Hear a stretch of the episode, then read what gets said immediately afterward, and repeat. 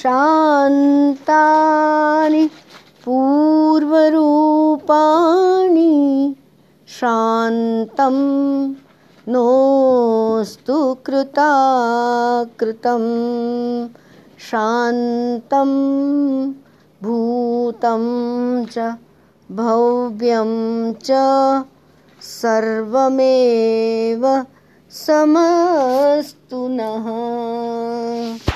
शांतानी पूर्व रूपाणी अथर्ववेद के अंदर ये मंत्र इतना सुंदर है कि हमारे पूर्व रूप शांत नहीं हो रहे हैं।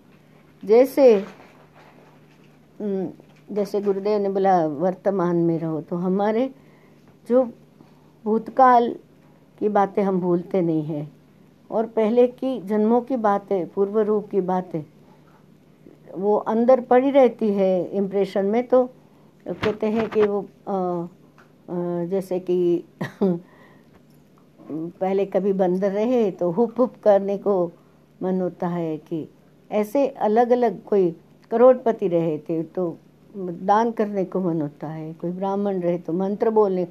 ऐसे ऐसी जो पूर्व इम्प्रेशन है तो जब तक पूर्ण रूप में वर्तमान में ना आ जाए तो वो उसका विकास थोड़ा मुश्किल होता है। तो ये एक ही छोटा सा मंत्र अथर्ववेद का इतना सुंदर है कि वो आ, मंत्र बोलने से वो शांत हो जाता है ऐसी महिमा कही गई है। तो शांतानी पूर्व रूपाणी पहले के रूप शांतानी पूर्व रूपाणी शांतम नोस्तु कृताकृतम शांतम न अस्तु कृताकृतम। कुछ करने योग्य था वो नहीं किया नहीं करने योग्य था वो कर लिया तो वो सब शांत हो जाए। शांतम भूतम च, भूतकाल भी शांत हो जाए, भव्य, भव्यम च भविष्य काल भी शांत हो जाए।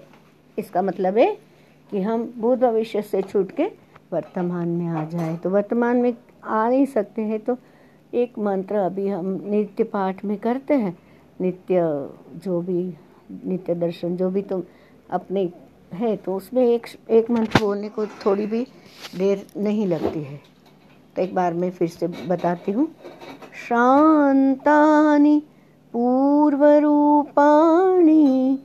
शान्तं नोऽस्तु कृताकृतं शान्तं भूतं च भव्यं च सर्वमेव समस्तु नः सर्वमेव, सर्वम एव। सब कुछ ही। समह अस्तु न। हमें समान हो जाए। तो समान कैसे होगा? मन में तो सब आती नहीं, बुद्धि में नहीं आती, स्मृति में नहीं आती। स्मृति की तो इम्प्रेशन सब हलखल करती है। तो सम अस्तु तो समम ब्रह्म। खाली ब्रह्म में समता आती है।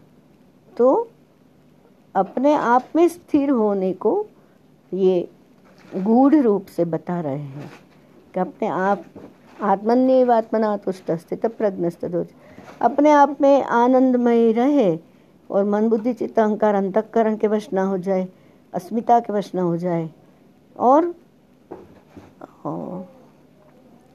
फिर आगे क्या आता है? अभिनिवेश मृत्यु का डर। तो वो बताते तुम तो अजर अमर अविनाशी हो। वही शक्ति सब जगह व्याप्त है तुम में है। ये ब्रह्म में स्थिर हो ब्रह्म माने अपने भीतर जो भगवान की शक्ति है वो ऐसी साधारण रीत से समझ सकते हैं।